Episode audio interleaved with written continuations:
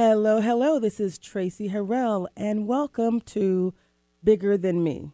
Each week, we focus on how to achieve your definition of success and happiness. On Bigger Than Me, we bring together a combination of ageless wisdom, the latest research, and engaging interviews with amazing people who are sharing their stories to help each of us achieve our full potential. Your journey to transformation begins right now. Let's do this. Oh my goodness. Once again, I really do feel like the luckiest woman in the world. I really do. To be able to do work that I love to do, that I know is impactful, work that energizes me, and then I get to surround myself with amazing people who are on a similar journey. Woo! I am so excited. So this is Traci Harrell. This is part two of the Bigger Than Me Success Series. Um, today we're talking about achieving racial equity and inclusion in business, education, wealth, and health. We're on a systems journey.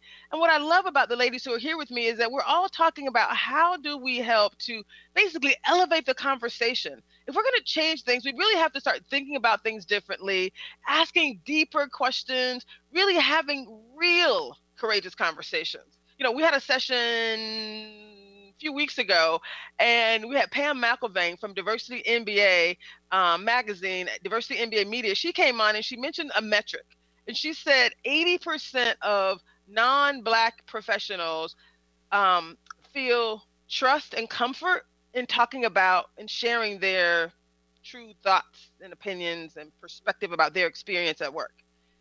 80%, over 80%. It was 8 to 10% of black professionals who have that same level of comfort. So when you think you're having real courageous conversations, the fact is most black people aren't comfortable in corporate space actually telling you what they really think about the experience they're having. Now, the numbers tell you what you need to know, like all the numbers around retention and inclusion, all the the the um, major magazines, academic institutions, they all talk about this idea of the business case for diversity, right? It we know that companies that are more diverse are more profitable, they're more successful. But we also know that many businesses in, in, in the US, we haven't gotten there because we're not focused on inclusion, true, real inclusion, and true belonging. And that's really what this conversation is about. How do we really get there in a different way? How do we really change the status quo?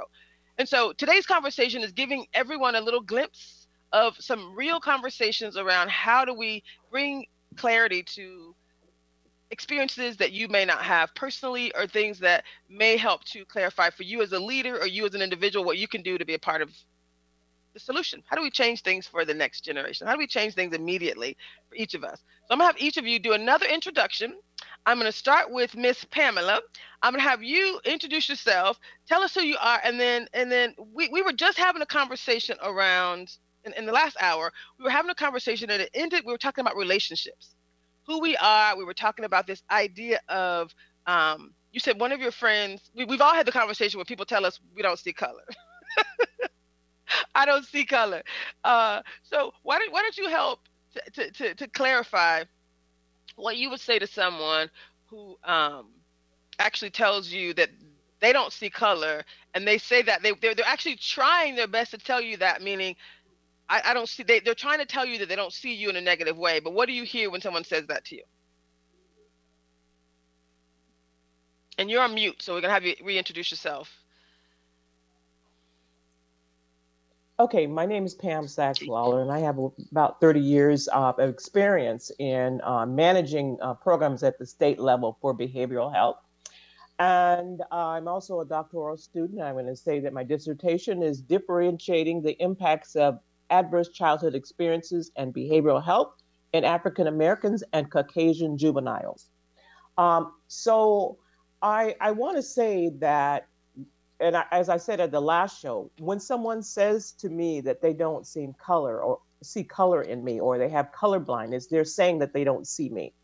Um, but I, I, think it's uh, incumbent upon us to when when people say that that we delve a little bit deeper into what they're saying because oftentimes they may be saying that I don't see you as a black person because they really do see me as a black person, but they don't um, differentiate me from someone else. They they it. I, I hope that's making sense.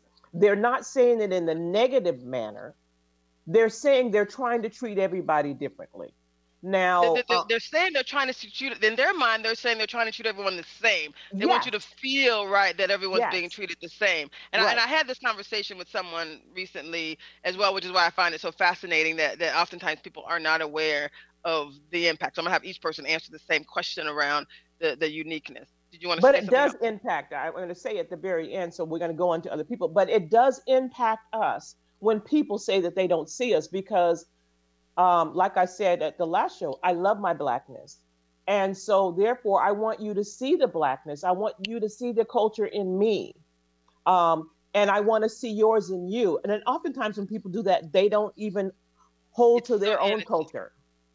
Well, I, I, think I think what's really in, what's so interesting is I'm gonna I'm gonna ask each person to answer this question, then I'll come back around. But I actually had a conversation with one of the panelists from our last session. Um, his name is Dean, uh, amazing individual. And we were having a conversation that he he was talking to a black person who said something to him. He said the comment about, you know, I don't see color, and the guy like went off, and he was like, I don't understand what just happened. I was like, Oh, would you like me to tell you what happened? That's easy. Would you like me to help you understand what he what, what he heard when you said that?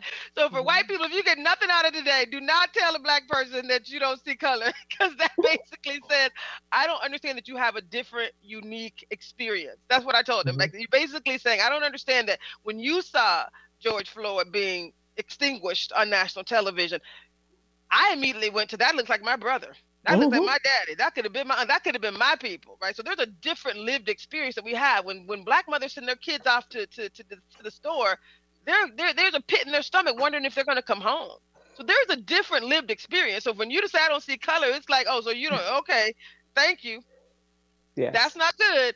So just so that you know, if you get nothing out of this one conversation, we got about a hundred of these real courageous real conversations we want you to understand because in order for this this this this to move forward we really got to understand each other even better. So dr tart.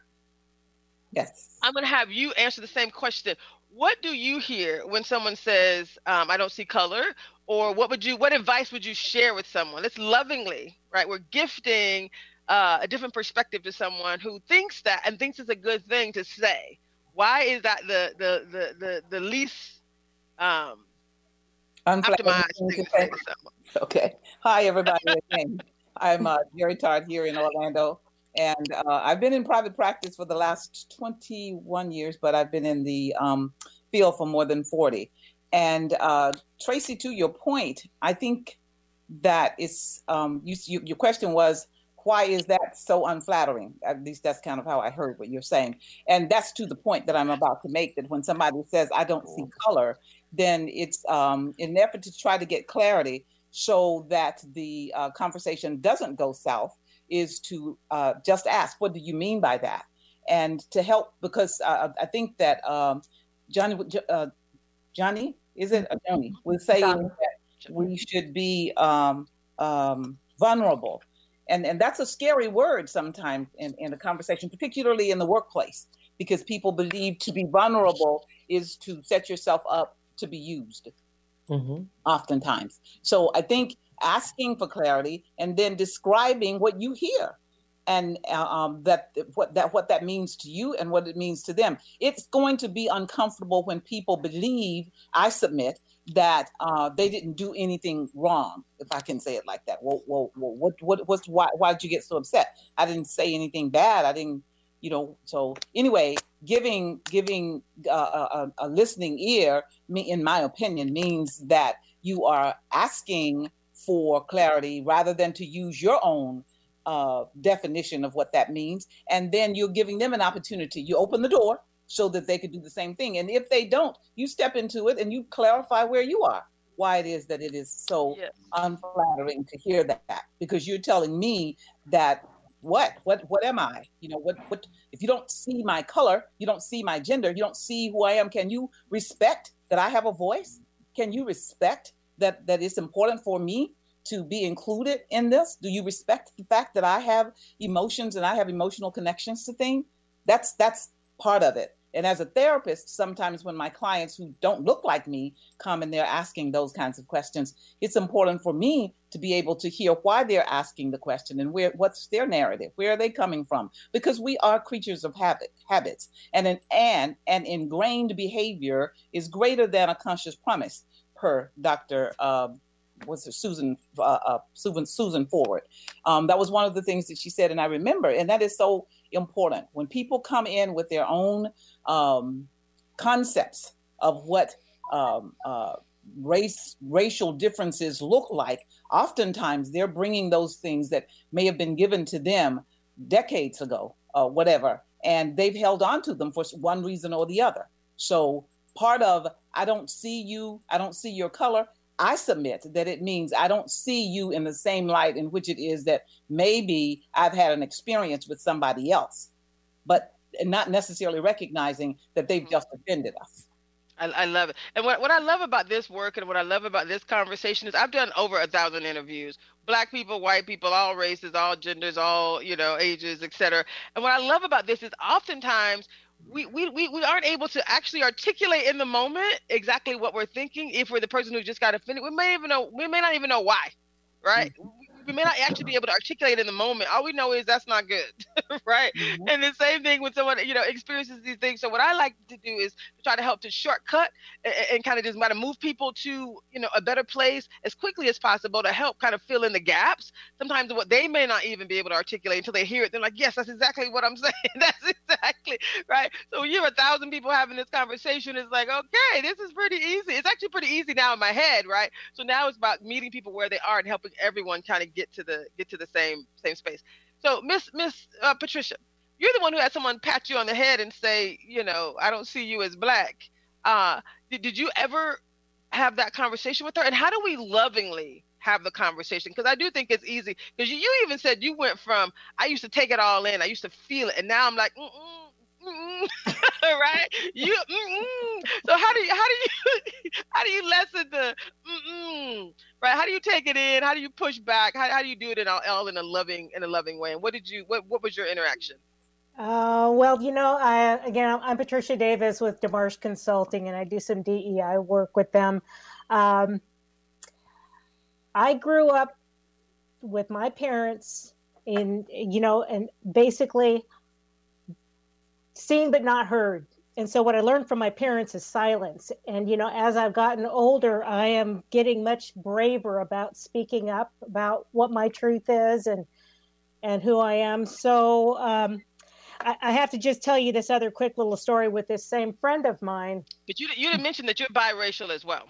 I am biracial, and she does always say to me, or she had always said to me, well you're half black you know you're half white and so she kind of sees the white part of me and it's like no i am a black woman. Any way you cut it i'm a black woman. But you know we went over to a friend of hers house that lives in you know medina which is a really ritzy neighborhood and she says well you have to go into their house and see their tree. Well they weren't around but their house was open and she was pushing me into their house and i said to her you can't do this. I said, Do you know what color I am? I said, If they see me in their house, they're going to call the police. Uh, so, yeah, it's like I've had to say to her many times, I'm a black woman. And my business partner is a white woman. And so when we we were up in Jefferson County, which is one of our current clients, and I'm I'm very diplomatic about how I speak to that group of people because they are all white. I can't use the word racist. I have to use the word implicit bias, and so I have to temper my language with them until we're comfortable with each other.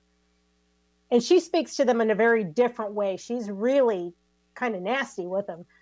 And, and she says, Well, you should have told them blah, blah, blah. I said, There's no way I could have spoken to this group of people in that way when I first meet them.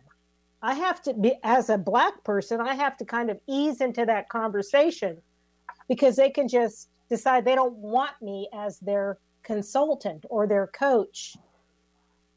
And so, you know, it's, it's, navigating through this but I, I really think right now it's important to to speak up you know uh, and to to speak your truth and um,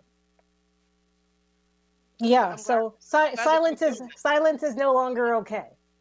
I love it. I love it. I love it. Miss Johnny, you have a very unique background as well. I'm gonna have you introduce yourself, and then since you talked about uh, not seeing color, you have a unique lens on color. You're a biracial woman, but you also you talked about being black, being white, but being blue. That, that's a very unique, unique diagram. My father actually, you know, had some uh, law enforcement in his background as well. I have a very deep affinity for law enforcement officers. I, I, I cringe sometimes when I when I can only imagine what that experience is like as a black person or a white person or anyone who's like, you know, trying to do the work and then being perceived as the enemy. Because we all know that all police officers are not enemies. We know that there's some bad apples. We got to figure out how to make them accountable. But I think there, there's just a lot there. So let's talk real quick about when someone says, I don't see you as black. Since you don't i mean you you you could pass we can use that term. You might be able to pass more than anybody on this call anyway. You you look at you rolling look at you. You got something to say about that. Tell them what that means when i say the word. And then tell us what, what what how do you feel when someone says i don't see you as black has that ever happened to you? And what what, what does that mean to you? How, what would you what advice would you share with someone on how to how to better navigate that conversation? Um well you can introduce yourself again as well oh yeah that's right i'm sorry let me take two um, hi, I'm Johnny Reddick, and yes, uh, I have over 29 years in law enforcement um, with a large state agency here in California. Um, I retired after those 29 years, uh, reaching the top 1% of my organization at an executive level.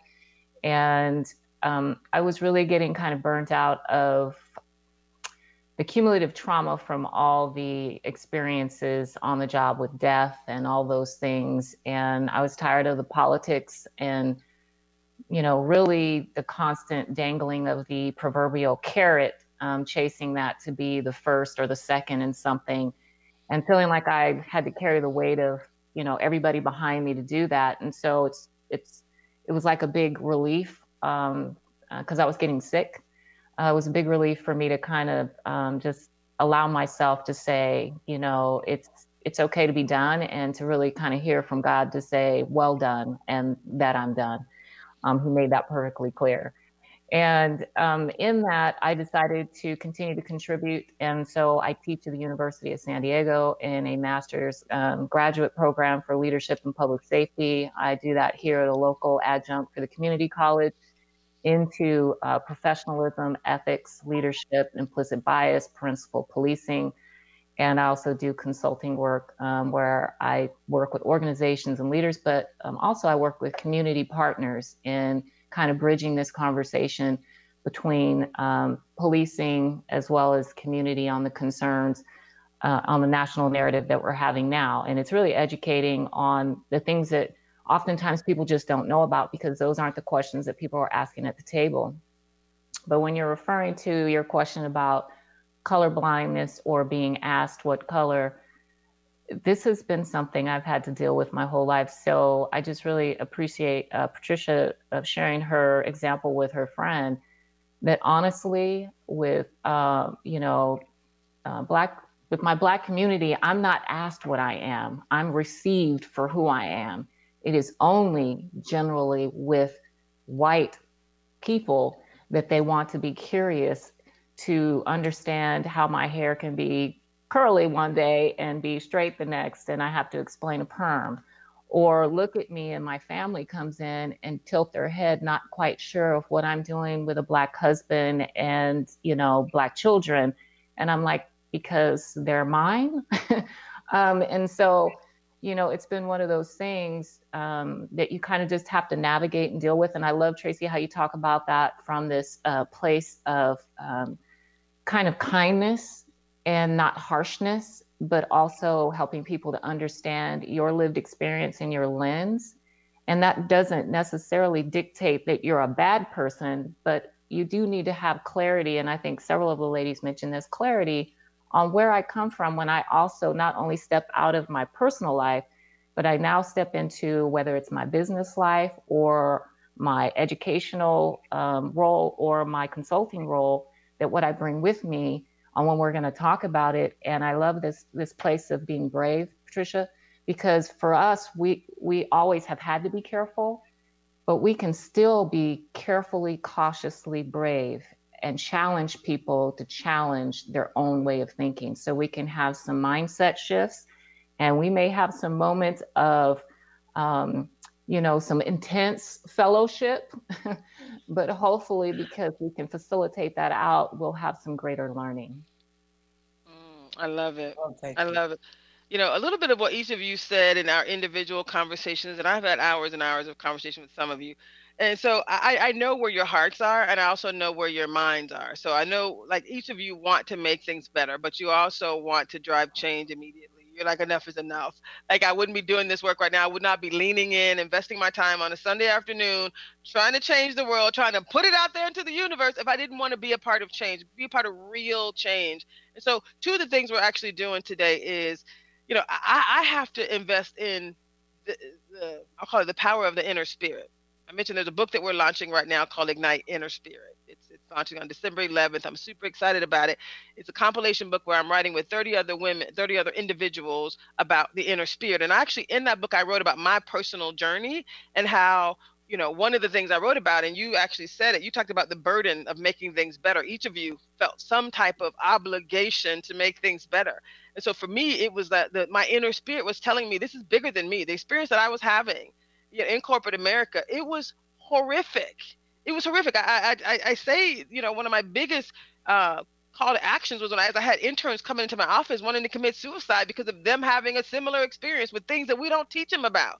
We're responsible for that like black people right? Because we're because we know better. We have to do better if we know better. And so part of what i'm doing as a part of this initiative is to say how do we all do better right how do we know better and then how do we help others to do better by helping them to see a different perspective so i want i want each of you to talk about you know your um the, the importance of two things like I, i'm kind of combining one of the books is called Ignite Inner Spirit. The next book we're writing is called Ignite Inclusion because both of those things are so important. So I'm going to have you balance the two things of assuming the best of others. And to me, that requires some type of inner connection to, you know, believing the best in others to we got to make things better. And I have an obligation to make things better. And I have an obligation to make things better now. How do you guys gravitate? How do, how do you blend those two things together. I think Dr. Tart, you probably blend the the the the um the divine with the the, the mandates of you know kind of current state. You you blend those things on a regular basis. So talk to us real quick about why it's so important to blend this idea of tapping into our inner spirit, tapping into the best of others, the best of ourselves, and finding the best in others. To me, that's the journey that we're on. We're, we're about impacting hearts and minds. So let's talk about why that's so important and how would you, uh, what would you share with others about the importance of blending those two things? So when you asked the question initially, when you started that, the first thought that came to my mind is that scripture that says, "A soft answer turns away wrath."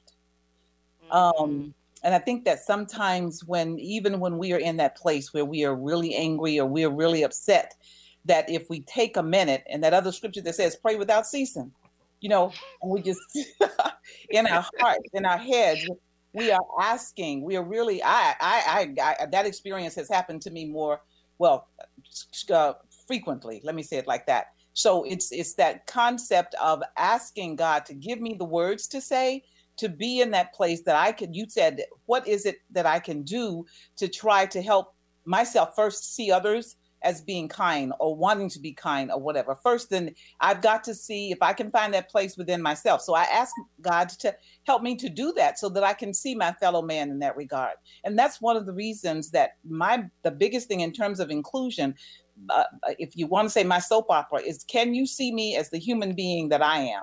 And and and in, and during that if i if it, i mean i'm sorry in doing that if i can if you can do that if i can see you that way in spite of something that you may have said that may be offensive to me in spite of the way that you may have treated someone else that had nothing to do with me seemingly but it was unkind in spite of how you may have foregone the policy and made it your made your own in spite of those kinds of things what can i say? And and and i have to go there ladies and that place is that i want to go back to you know, back in the day, remember maybe three years ago, five years ago, whatever this this little slogan, what would Jesus do? But it's more than what would Jesus say or what whatever, but it's more than that. What would he do? But what is it that he's calling you to do? Because that's the bottom line. Mm. If if if we right. know, if we know that there's something good in us, then can we see something good in somebody else? if I believe that in myself, I give it away. I've got to give it away. If I believe that I have the right to ask, do you do I believe that you have the right to ask? And if I do, mm-hmm. can I answer you in a manner, uh, in the same manner in which it is that I'd be willing to receive what it is that you are sharing with me? And if not, then I can I ask for clarity. Do I believe that I have the right to do that? So that's kind of my answer. Traci. I love it. I love it. I love it. I love it. Does anyone else want to comment on this idea of, um, you know, us feeling this burden to want to make things better, feeling the burden for our next generation, and then well, also I, understanding the connectivity of positive energy? I kind of want to tag into what Dr. Tartt was saying. Um, because when I talked to you, Traci, I talked to you about some of the burdens um, that you have to bear when you're um, not treated fairly in, in the workplace. Um, and she was talking about, and she was talking about some of the things that, how do we make our, how do we make it right when we're going through things that uh, I'm not trying, I'm trying not, not trying not to use that word. So let me just say this. Use whatever word you want, sweetie. I'm not this. no, no, no, no, no, I'm, I'm talking about. You, okay. Oh, okay. okay. Okay. Let me say this. I have to constantly be praying in my heart when I go through things, and I was talking to my sister about this the other day, the, the way we make it is we constantly ha- must have a prayer in our heart because we're always going to come up again against obstacles.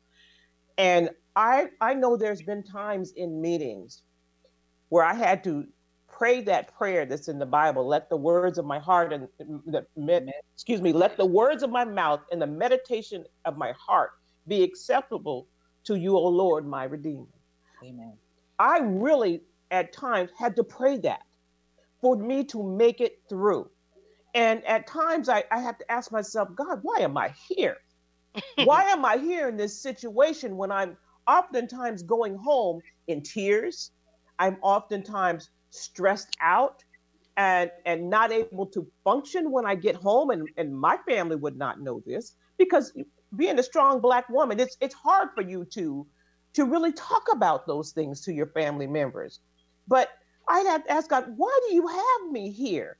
And and and then talking to him and for me to get a better understanding from him, I have you here for a reason, Pam. When I put you here, I need for you to be here, and I I'll stay here until God tells me I need to move. I'm there for a reason. I'm there to mentor others. I'm there to not only mentor others who are Black, but I'm there to also share with people who may be racist. There have been times when I came against uh, people when I worked as a nurse. At one time specific, it was a white uh, nurse who was really racist, and the other nurses would tell me, "Don't talk to him because he's racist and he's going to do this and he's going to do that." And Pam just, I just go over to him and I start talking. I want to get a better understanding of why you're thinking the way you're thinking because you're God's child, just like I'm God's child. And I, I care about everybody's soul. Not trying to get all spiritual on you guys. All right. No, girl, but, go for it. I care about yeah, you with the soul. right, you with the right crew. if you go in there, you with the right ones. I mean, this is supposed to be our purpose in life. We're not here to. I mean, we want to be happy. We want to do things with our family, but we're here to serve God. And so that we must do. And it it is uncomfortable talking to a person who may be racist who may talk down to you or whatever. But you know that is the only way there's going to bring about a change. For us to step outside of our comfort zone to be be able to address some of that so yeah. So how many of you have had a similar experience where you you ask the question why do you have me here? Why why me? How many of you have had that experience yeah. Uh, it's, yeah. It's, it's, it's, it's, a common, so when we talk about the trauma, uh, we talked about trauma, trust, and training. Those are the three words that we talked about. And each of you brought those topics up as we were talking. So, you know, we talked about some of the traumas that we experienced. Dr. Tartt, take us to the, the point what happens when trust is broken. We had uh, Patricia talking about friendships and relationships. And I know Johnny was talking about some of the leadership training that she does when she focuses on relationships and the importance of trust. And I know Patricia, uh, Pam said there's something similar. So let's talk a little bit about this idea of trust. When, when you when you're when you're in a leadership space and you expect there to be some degree of safety, but you realize that the experiences that you're having that may be traumatic, right, are not being acknowledged. Like you said, we can't even talk about them that's the thing that we want to change. We want to change the our inability to talk about those things. We want to kind of elevate and say, hey, it's a normal thing. We we the, the numbers would say that it's a normal part of the experience. Mm-hmm. So we, we brought people on every week that, that, that talks about experiences, numbers, metrics, etc. So what would you say if, if we're specifically thinking about this idea of um, trust mm-hmm. and, and, and the broken trust that happens when you know there's an expectation you're going to do a certain amount of work and you're going to get credit for it. That doesn't happen. You know the trust is eroded. We had someone on talking about weathering. One of the other doctors who we've talked about for for some of our other uh, these other conversations talked about weathering, which is mm-hmm. that experience that Black people have oftentimes with various microaggressions and various things that happen in society and then to you individually, et cetera. And then and then your trust is eroded. Mm-hmm. And yet you're still trying to function as if you know, like I said, through some divine nature, right? I knew I was having a similar experience, and God was telling me it's bigger than me. That's what I kept hearing. This is mm-hmm. bigger than you. Mm-hmm. This is bigger than you. That that brought me through. So when I wrote in this book called Ignite Inner Spirit, you mm-hmm. hear it, I, and I and I wrote even in the book Ignite Happiness.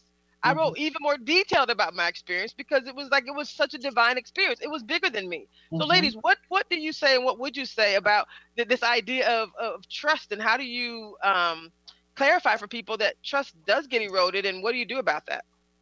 I think that one thing first uh, as you said to be just just black and white as it were or just make it simple is that you got to understand why i mean where's your point of disappointment um, when trust is eroded that or, or in, uh, when there is trust or you've had trust in something there's a reason that you had trust in that. It speaks to your value or moral, whatever it is that you have, and that trust is gone, then you've got to understand well, what part of that brought me to feel the way that I'm feeling. So be clear. I love that word and I use it often, but you have to go back and you have to do the introspection. Now, if you're going to talk to someone else, like you're in leadership, it, uh, it doesn't, uh, your position doesn't negate the fact that you can lose your trust in something uh, or whatever. So even in a leadership position, if you are disheartened or uh, disenfranchised because somebody has said something, done something, negated uh, the efforts that you've put forth, not giving you credit for whatever, then you've got to determine what does that mean to me? Where's my value? Why do I have that kind of feeling towards that thing?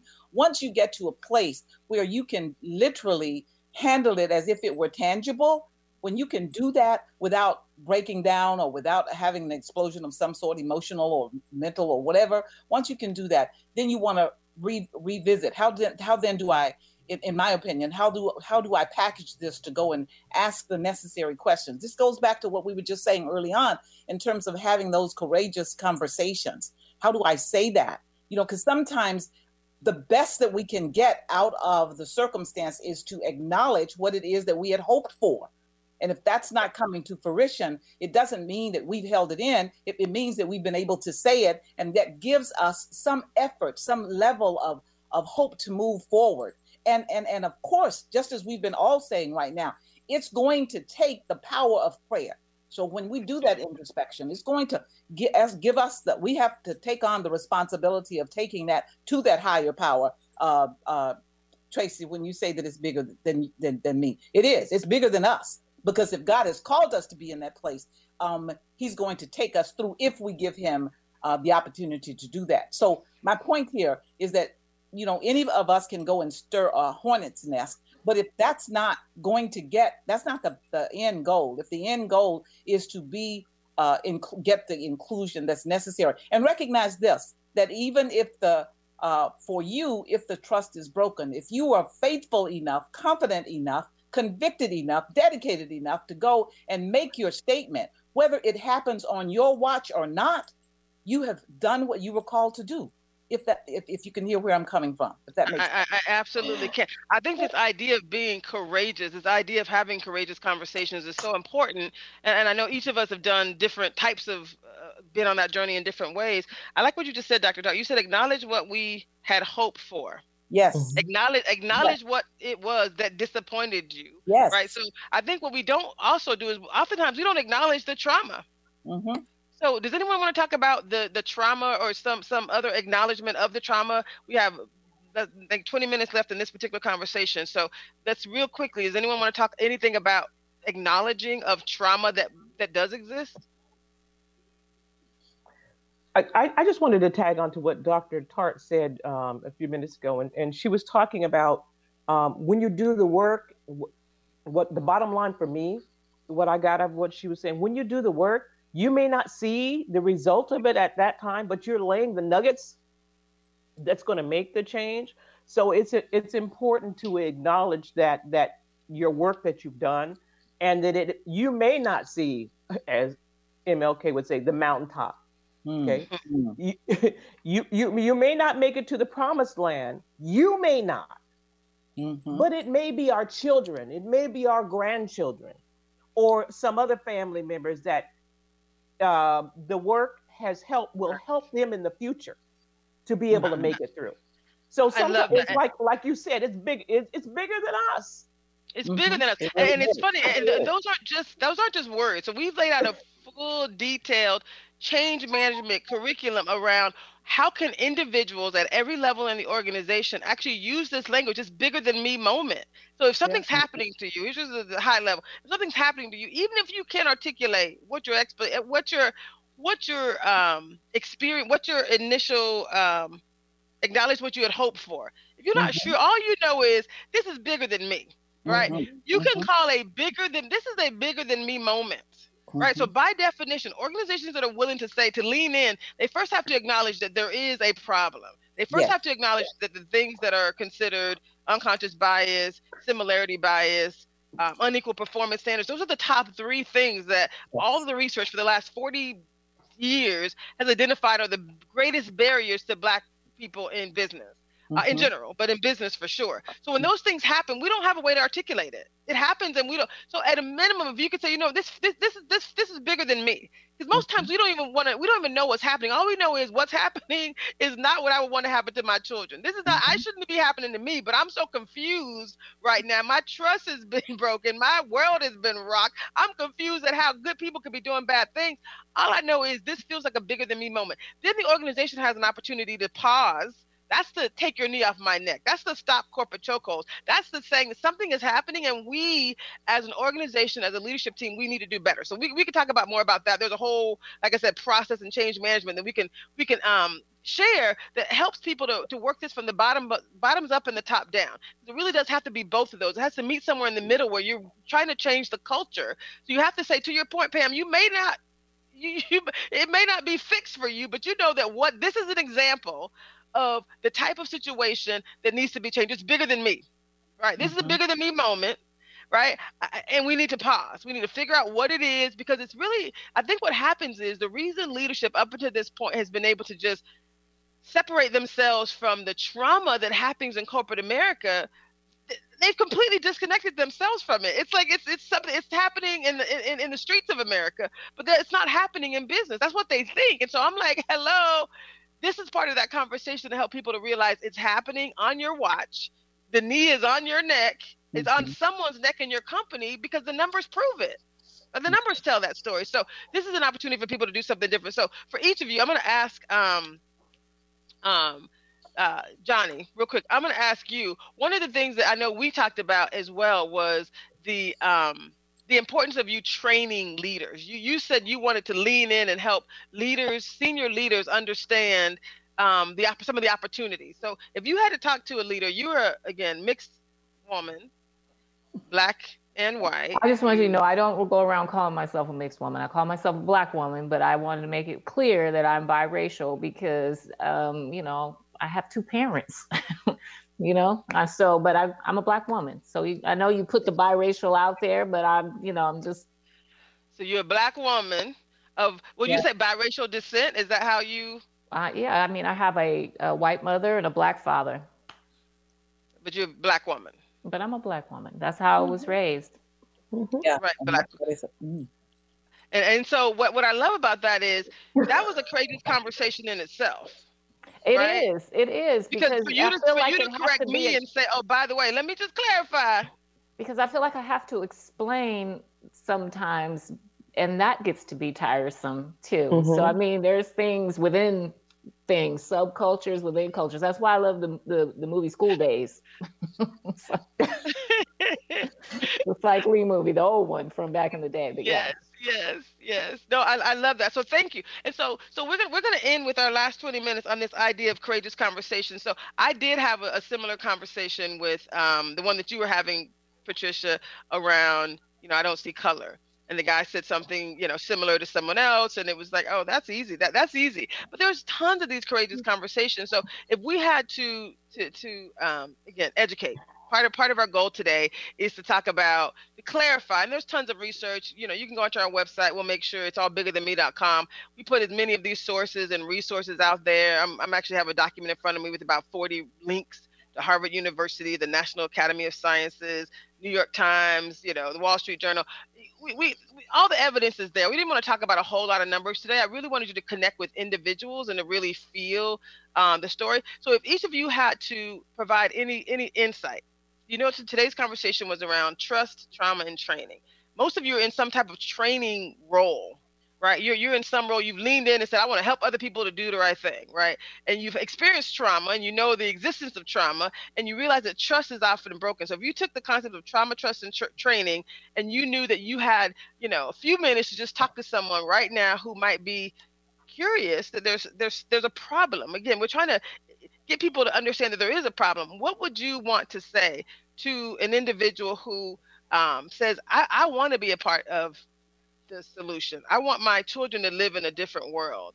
You know, I want to have some of these courageous conversations. Are there any anything you would share with someone around having courageous conversations? What they would, uh, one one of your personal stories, or anything that you think would be of an, an advantage to people on either side around having courageous conversations? Yes, so Johnny. I, I want to just... tap into. I sorry. I, yes, Johnny. Yes.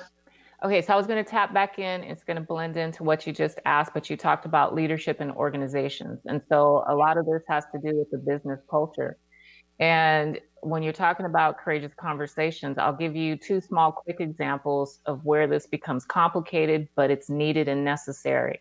So, um, you know, I have an opportunity many times to sit on promotional examinations for different organizations. And one particular organization, their CEO required their um, employees who were going through this process to read a book. And the book that they uh, were required to read had to do with implicit bias, and one also had to do with um, post slavery syndrome. And when the uh, candidates came through, there was questions correlated to the book. And they were not expecting the type of questions because they weren't questions designed for them to be yes or no. It was for them to, to share their understanding of this cultural concern and issue that they're facing as an organization out to their consumers. And probably six or seven months later, I came across one of the white females who was testing in this process because we, um, I teach, and somehow or another, I can't remember how we connected. And she was like, "You were on my panel," and I go, "Yes, I was." She goes, "Well, I didn't promote," and I said, "Okay." I was kind of careful with the confidentiality of what it was, and she goes, you know, what threw me was the book that I was required to read. As a white woman, I'm educated, went to high school, I went to college, I've been in my profession for over 20 years, and I had no idea that these were the things that were happening to the level of that book. And it really opened my eyes. And it was an interesting conversation. So um, one one thing, and then two things out of that is leadership needs to have um, the courage to implement systemically within their organizations this change in their culture, like we talked about, and whatever that's going to look like, so that it can begin to trickle down. It can now impact their succession within the organization. And then, two, how do you build that out from just being in an exam silo to how do you have those throughout the organization? And um, in my past organization, we went through a trust initiative where we were working to build trust with the community well, what we realized is we need to build trust internally before we could then exhibit that, um, you know, outwardly. And in those silos of training throughout our entire state organization of 12,000 employees, there was some very difficult conversations had, but they were needed and they actually made breakthroughs. Did they change people necessarily? No, but they had a different level of respect. They had some common ground. Um, we were able to maybe move the needle, but also know where you know, each person was standing from their lens, but I had to be a facilitator as an executive. So I could share my experience, but what my job was was really to hear the conversation and allow it to occur respectfully, but then facilitate it so that each could be heard. And then those in the room were also going to get that um, continued ripple. But we have to be courageous. And, you know, that word is so interesting, but um, it's just really these needed vulnerability um, conversations that need to be had. And they're hard when leadership, they hide in silos with people like themselves. And if they don't have to face it, nobody likes conflict. That's why we have conflict resolution training, right? And so um, I just think that's how you begin to make that change. So you said, what would you tell people? This is what I would tell them. These are the things that you need to step boldly into your leadership, to your calling for those who are faith based to do. It's time for you to show up and stand for something. Mm, I love it. I love it. Dr. Tart, did you want to say something? Uh, no? give uh, yeah. I saw you giving. I saw you giving yeah, a round of applause. is that the, we call that the amen yeah, corner, ladies? Yes, when someone's yes, like, mm, "Yep, that's right." that's the amen corner. Patricia, I see you leading in. Did you want to uh, comment on what would you specifically say around these courageous conversations driving change? We have uh, ten minutes left, so we got to talk fast. I'll talk fast. So, you know, I did some training with the Bremerton Police Department. They don't want to do the training. They keep constantly pushing it out because they had a bad interaction with the Black Lives Matter um, militant team. And so they just they want to stop it. They'd say we don't want to do this for three months. Well, what they're hoping, as in, is that in three months this will all go away. And they've had some issues like you know Hispanic people are afraid to call the police when they're in call, when they're in trouble, and that that they stop black people more often and the few black people that are actually in bremerton they stop them far more often than than any white people there. And they're un- doing it unconsciously. They're actually kind of not even realizing that they're doing it. But what i want them to know is that this is not going to go away. This is we've got some training to do. We have some conversations to have. And you know it, it's not going to it's not going to go away in three months so we can wait but, but that's not going to buy anything I love it. I, I, think I think it's part of our responsibility to ensure that it doesn't go away. That's actually why I'm mm-hmm. leaning in and we're creating this community in such a way. So again, the, the question to you, Miss Pamela, is similar. Um, what what advice would you share with those who are watching, who are engaged, who want to be a part of the solution, who want to help to drive change, what would you say to them about the importance and what they might need to do to uh, drive and to engage in courageous conversations in a new way, to really activate in a new way? I would say that it is important to speak your your truth. It's also important for you to understand. Um, I, I was thinking as the the prior speakers were saying about trainings, and, and it's important for us to understand the consequences of training. By saying that, by I, I mean that when you do a training and uh, these uh, equity trainings and diversity trainings are, are really good things, but understand they're similar to being in a therapy session and oftentimes people you you're going into trainings yourself in, on your jobs whether you are doing the training or participating in it understand they're similar to a therapy session. I've been in a number of them and, and I, I don't think i don't think people understand that people get triggered.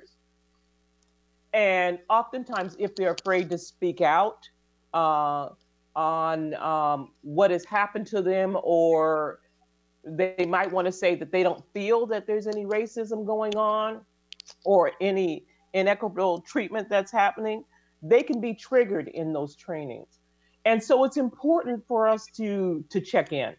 It's it's important for us to like if you're in a therapy session to process it, allow people to to really talk about it and because what happens in those trainings is at the end we're like putting a band-aid over the wound and what happens when you put a band aid over the wound? It festers underneath there, right? That wound is still there. We're going through trainings, we're going through these sessions, and we're uh, attempting to, to bring some healing. But understand, in order for us to, to, to get healing, we have to get to the root of the cause. Otherwise, um, we're causing more damage. So, and I'm one one of those that like to identify potential issues. Now, training is wonderful, but like I said, you have to be careful with the trainings that you do and what you do with the the staff during those trainings because you can cause more harm than good in that. You know, you know, I love that because part of the work we're doing right now with this bigger than me success series, it is about creating a community. It's about building trust. So we didn't do one session and say you're done. You can't. Mm-hmm. You can't possibly do that. But we can continue to bring people together. We can continue to create these videos and to create conversations and to to, to document the, the the story and the journey so that people can come in and, and follow this process, you know, on their own as well as lean in and be a part of this yes. community. So I 100% agree with you. That so thank you, ladies, for being a part of this. Part of what we're doing is creating. It's the bigger than me success series. You can find a little bit more information about us on it's all it's all bigger than me.com i-t-s-a-l-l bigger than t-h-a-n me.com that's actually one of the websites that we're building and, and part of this work is we're collecting um, community sponsorship to create video documentaries to create books and workbooks because we actually do have the answer. It's really not that complex right, right? what we don't have is we don't have corporations who are saying hey i actually want to invest in changing things long term, right? People are just comfortable doing what they're doing. So I love everything you guys are saying. Dr. Tart, with our five minutes left, I'm going to ask you to actually lean in, then I'm going to ask each person to come back around with your final words and in our last couple of minutes. But Dr. Tart, is there anything that you would contribute as it relates to advice to individuals about having courageous conversations and, um, you know, to, to, to each of these ladies' points? It's hard. We got to be vulnerable, according to Johnny, right? We have to be um, According to yes. Patricia, it's not going away. According right. to Pamela, we got to make sure, right, that we're leaning in and, and, and we, we, we're not triggered. And if we are, you know, talk a little bit about what that process, you know, any, any final words of wisdom regarding how important it is and what we can do, each of us, whether you're being traumatized and you want the courage to speak up, or you're someone who's a leader and you want, or a business owner and you want to create a safer space for your employees. Talk a little bit more about what that uh, well, I, I, one thing that I'd very much like to say is that if it if if those things that you just suggested is happening, uh, uh, Patricia, right? You were talking about not, I'm sorry, Pam. Pam, Pam, Pam. You were talking about um, not only speaking your truth, but being uh, uh, able to understand that there are triggers. So even uh, when there are, if it is that if you're in, if the if if the situation allows and you're in that moment, um, and you you you call out the bias, or not mm-hmm. because you're saying you're biased, but for instance, if someone gives a stereotypical uh, response or behavior towards you as if you were simply because of your ethnicity or your gender, then this this is your narrative. And when you ask the question, and I say this as a therapist, and in, in, in a conference, we had that experience to happen because the individual was very uh, she called she made a very stereotypical uh, circumstance to something that that could really damage a client. So my question was well what do you do when you are inserting your own uh, bias to this individual who is absolutely vulnerable who is absolutely at your mercy? What do you do? And in that moment she didn't get it but there was someone else in the in the in the group who said then what she said is that i'll have to recognize my uh, understand better my transference, my tra- transference or counter transference. And another person who said that it does take absolute training to do what it is that she needs to do because in those situations, and they will happen. Trust me, they will happen. And everybody Absolutely. doesn't process at the same level because you know you don't get it just right then. Right. We have been so conditioned to call trauma something else. And i've said this too many times before in this program. Exactly. we've been so we've been so conditioned to call it something else that it takes yes. a minute for us to realize that it is trauma. So when we're in that situation we have to process ask the questions ourselves. And that was the, one of the reasons that i said sometimes in doing the uh, uh, the introspection we have to write it down get it out of your head you know, so that you can see what you put on the table. And if you were telling that to your grandchild or your child or your sister or brother or even your mom, you would say, "Wow, that's that's pretty heavy." So maybe we.